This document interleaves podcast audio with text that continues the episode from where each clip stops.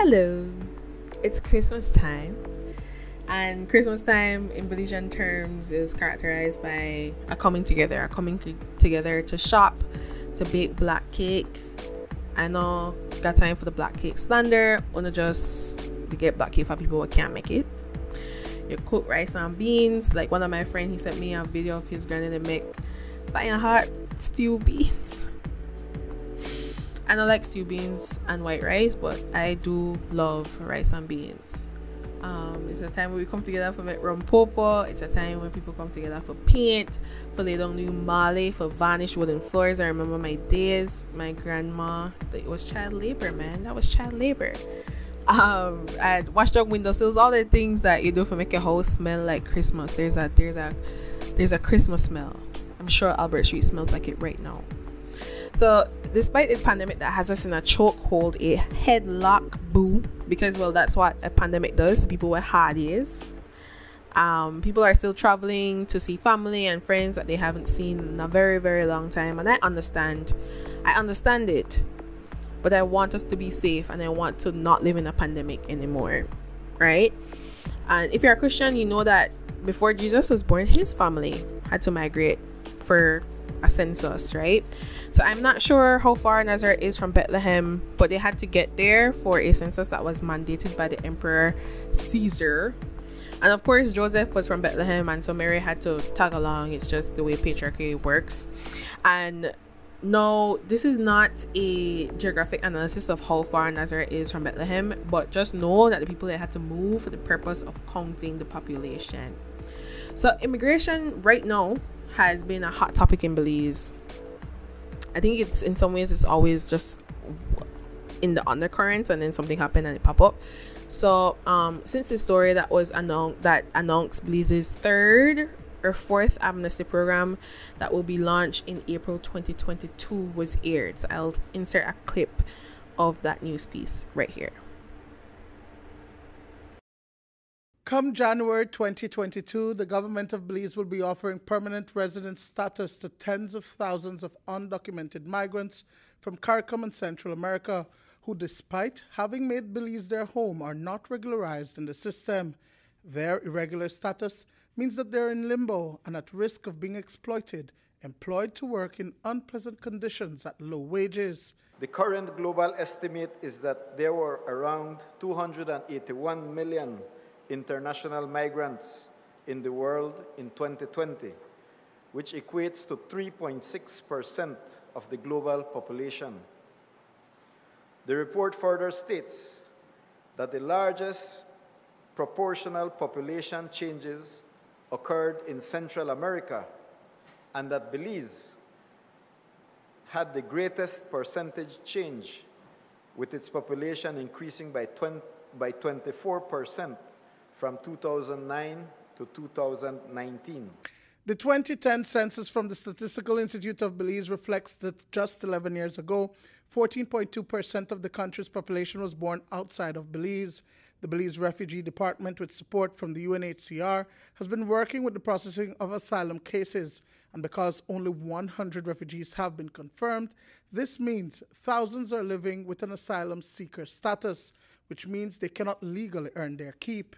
There are about 40,000 irregular migrant persons in Belize, and so, in an effort to manage the situation, the third amnesty program is being launched. So basically, it's looking at giving those who have sought amnesty as refugees, or um, but also ir- irregular, sorry, irregular immigrants or irregular migrants who entered Belize illegally, according to the Minister of State Cervantes and CEO Middleton within the Ministry of Immigration, and that's about forty to sixty thousand people according to estimates, right? And you know, this is a space where we, you know, chat politics, and so I wanted to compare it to the number of electors. That's like eight of the larger constituencies, you know, the constituencies that have like 6,000, 7,000, 8,000, 9,000 people.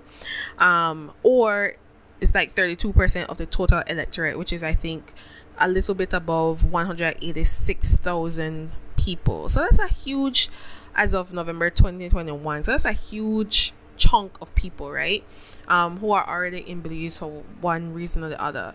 So this is not Belize's first amnesty program. to offer permanent residency. From a research, like I mentioned before, I think there were three or four. There were three, and then um, there were two, and then I think one was supposed to happen. This one will be the fourth one. Um, one was supposed to happen in 2010, I believe, but it didn't. It it, it, it never panned out. Um, and so I could have found evidence of the one happened that happened in 84, 1984. It was three years after our independence, and then another one in 1999 before the turn of the century. Um, of course, Belize has a history of being a haven for refuge, having signed the 1951 Refugee Convention in 1990 and incorporating it into provisions of, of our domestic law in 1991. And as a as a as a, a consequence of the wrong word, but in relation to our history, Belize is the only country in this region that has not had in the Latin American region that has not had um, civil war, right? Of any of any sort. We don't know we don't know war people. Um, so Honorable Eamon Courtenay, who is um, our Minister of Foreign Affairs and Immigration and a bunch of other ministries. He is the leader of government business in the Senate. And he said in his address that it is clear, and I quote, it is clear that most of the migrants who have settled in Belize are from neighboring republics with increasing numbers from Haiti, China, not Taiwan, and Africa. Migrants from Central American republics are mainly fleeing gang related violence and seeking employment opportunities. Migrants from Haiti are fleeing from political violence and vulnerability and economic opportunities and seeking eco- economic opportunities, while those from China are primarily seeking economic opportunities. Um, the 2020 census by the Statistical Institute of Belize found that 14.2% of Belize population was born abroad. So, the man got the stats down, the man brought the thing down for now.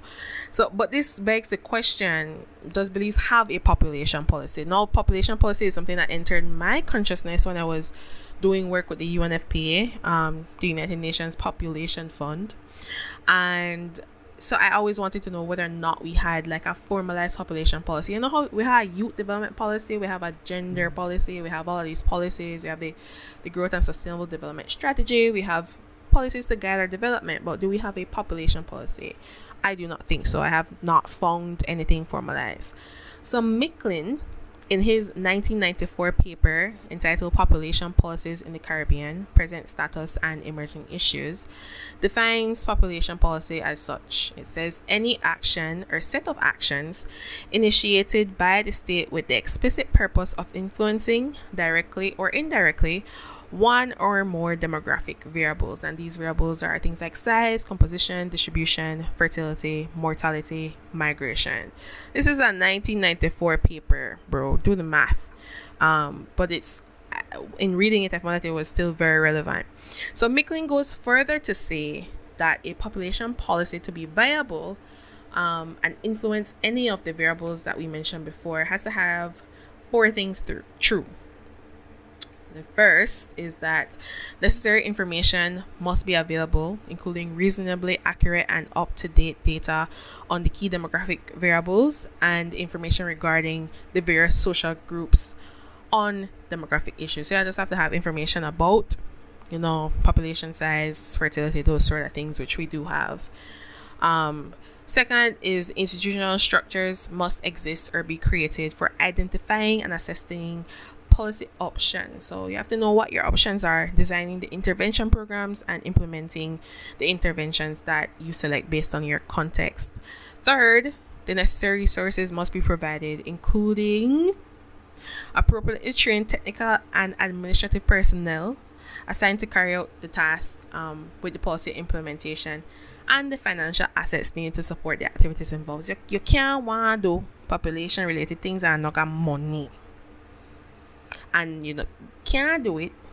You can't do it and have the money? You can't do it and and get the money and not get the people in? To do it. You need the human resource right? And finally the government must show sufficient political will to indicate to the populace that its intent to carry out a population policy is sincere. Meaning you know no unscrupulous sort of intentions and motives right um, and one of those things that have been coming out is that you know maybe they want to buff up the registration list, the voter registration list, which is why I compared it to that in the beginning. So you all know that Belize's population is young, right? We are one of the youngest populations in uh, the, the Latin American and Caribbean region, really. And um, numbers constantly indicate somewhere, depending on what age you go to, to consider young, 50 to 70% of our population is below 35, I believe.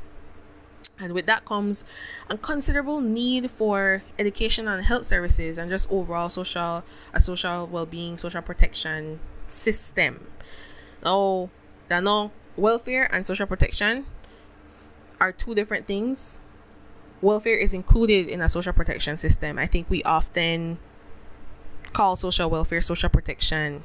It is not only that social protection, our whole system, a whole connected system of integrated things that deal with education, health, um, and other things like that. Social welfare are things like Boost, Boost Plus, any um, pantry programs, stuff like that. But on, all of that, that can't take care of human development on a whole. You know what I mean? So that's that's just a side note. Um, we as a collective really don't think about these development areas until something like that 12 year old girl from Belize who was found in the caravan moving toward the United States, um, or when we are told to get a CARICOM skills certificate, which everyone should work on. There's free movement. Please utilize it. Don't feel that you are restrained within the borders of Belize, right? Get a CARICOM skills certificate, bro. It's pretty. It's a pretty simple process. Um, I think check check Ministry of Foreign Affairs. They got all the information. Or when you have to wait for hours in the passport office line because there are so many people trying to get immigration documents done. It I mm, even see my passport picture, I'm so vexed that day. I just look like a I just look like a like I that that mugshot. Like I just got arrested and they got me at Queen Street police station. That's a horrible picture. So I wanted to do this podcast really to to highlight some of the hypocrisy I've been seeing on Mia Mottley's internet of people making inaccurate or incomplete statements about about migrants, painting a narrative that we are doing an amnesty program, like exclusively for MS13 gang members, bro. The xenophobia and racism is strong with this one. Like you need for that and that that shit is dangerous, bro very dangerous. Um, and as a side note, I have to say this. We maybe want to pay attention to the fact that Belize just got assigned a new U.S. ambassador, Miss Michelle Kwan. We have not had an ambassador in so very long. We've had a charge d'affaires for a very long time. Um, and then Vice President Kamala Harris, who visited Central America quite recently, announced her plans to pump 1.2 billion in private investment into Central America as a part of the administration's plan to reduce migration, right, from this area to the United States. You know the caravans that that move up to the United States, to the land of opportunity. Um, and so the idea is that if there are investments for give people opportunities in their home countries. They won't be able or won't be prompted to move to the united states for opportunities. So that could that with companies like pepsi uh, microsoft and this this agricultural um, focus organization called grupo mariposa.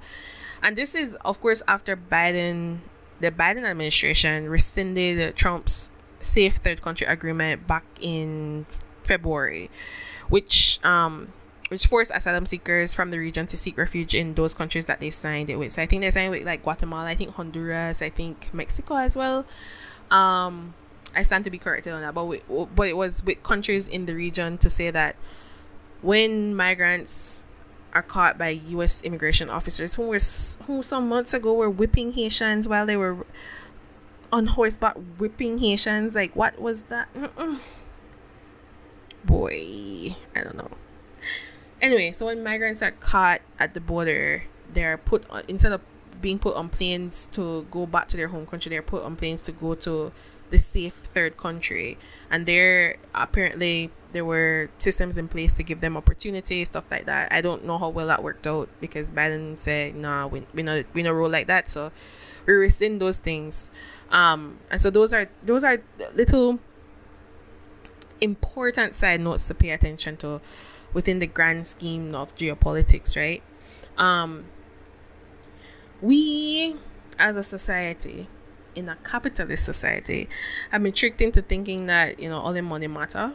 And so i wanted to look at immigration from the through the economic lens because clearly people are looking about money right? And they care about people's lives right? So outside of of my own heritage as a girl from a person people who were exiled and had to immigrate um and were accepted of course there are aspects to that accepted into um on the coastal coastals of places like Honduras and, and Belize. Um, and even my own maternal heritage, through which I'm only a third generation Belizean. My great grandfather was from Puerto Cortes in Honduras.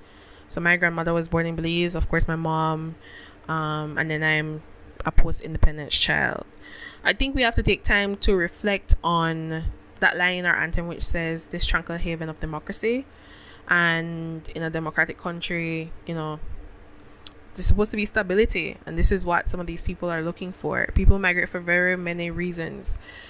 The oecd notes that you know there are these economic benefits right? Migrants um, and it's mostly related to us and european numbers because those are people who invest in research and statistics and data. Um, so migrants in those countries accounted for 40 pers- 47 sorry 47 percent um, of increase in the workforce in the united states and 70% in europe over the past 10 years. Um, they said that migrants fill niches of both fast growing and declining sectors of the economy. And um, like the native born young migrants are better educated in um, than those nearing retirement right um, migrants contribute significantly to labor market flexibility, and that's particular for Europe. To the public purse, which is a point I think Minister Cervantes and CEO Milton had made that they contribute more in taxes and um, and social contributions than they receive in benefits. There are people who say, "Oh, they can't take a job," or "Oh, they can't like." Um, put a strain on our social systems like when the people that get formalized that they pay income tax that they, that they buy things that they pay GST like that they contribute um so they as a consequence of that have positive impact on public purse um and then economic growth they they boost the working age population because very very many times it's not people who are a bit older who cannot um, work certain jobs who are coming it's younger people who when formalized and again contribute to social security contribute to income tax contribute to gst they're contributing. So it's not that they, they're only taking taking taking. And of course these things take a time for us to see. It happens over time but it happens. Um, and of course they contribute to technological progress. So they they come with um, some of them come with skill sets that are useful skill sets that we may not have um, and skill sets skill sets that we can learn from. So really, the fact of the matter is, rest the xenophobia and considered consider please consider that there's water in the cup. Forget about half full or half empty. There's water in the cup, and and yes, I want border security to be strengthened, especially given the the size and military might of the neighbor that we have, and the and the territorial dispute they have with us because we don't have no beef with them, and they have beef with us. Um, but stop being xenophobic. Yes, Belize needs an explicit population policy, and I do encourage policymakers to look at that seriously because when we get to half a million people, when we get to three quarters um, of that of a million, when we get to a million people, we need to be sure that we can handle that in every aspect, and and we're not just doing the thing hear them, scare them, you know. We, we need to have a population policy. Um, and please just stop this this shallow narrative of just that just killers they come across like imagine imagine imagine I go somewhere and somebody think I just I just a killer after me live here 5, 10, 15, 20 years, a 3, 4, 7 picnic, the work, the try some at school, and you feel like I just stick on kid. Like, how shallow can that be? I think there was a time where I was in a meeting with a colleague from the Ministry of Education some years ago, probably, and they had mentioned in passing, you know, at the coffee table when you had the chats, that there are there's a huge amount of students that come from across the Guatemalan border into Belize. Is that a problem? Is it not a problem? How can we leverage that where everyone benefits, right? Those are things that we need to think about. Um, so yes, homies, yes, homies, formalize the thing, but try not to paint immigrants as bad. Um, because there will be some day when when you will need somebody to stand up for you, and we need to be able to do that. So you'll be able to find all resources for all the stuff I spoke about. I'll link them in the description box. You can go and read the studies. The paper from Micklin, I highly encourage us to read that to just broaden our sensibilities. Um, and it's written in a Caribbean context, of, of course. And put down the broad brush. Um, and if you can't find your humanity, you know, your, if you can't find in your lead heart, put down the broad brush. Then pick up your, the Christianity that we so love and the Jesus um, who is the reason for the season. And remember that Jesus peoples may migrate too, even before he he may ban. And by all accounts, the man the good for the world. So think about that. Thanks for pulling through here on Walasaha and for sharing maybe a little bit more than or half an hour regular of your life with me. As always, stay curious. Stay curious, stay curious, always question things. I'll catch you on the flip side. See you later.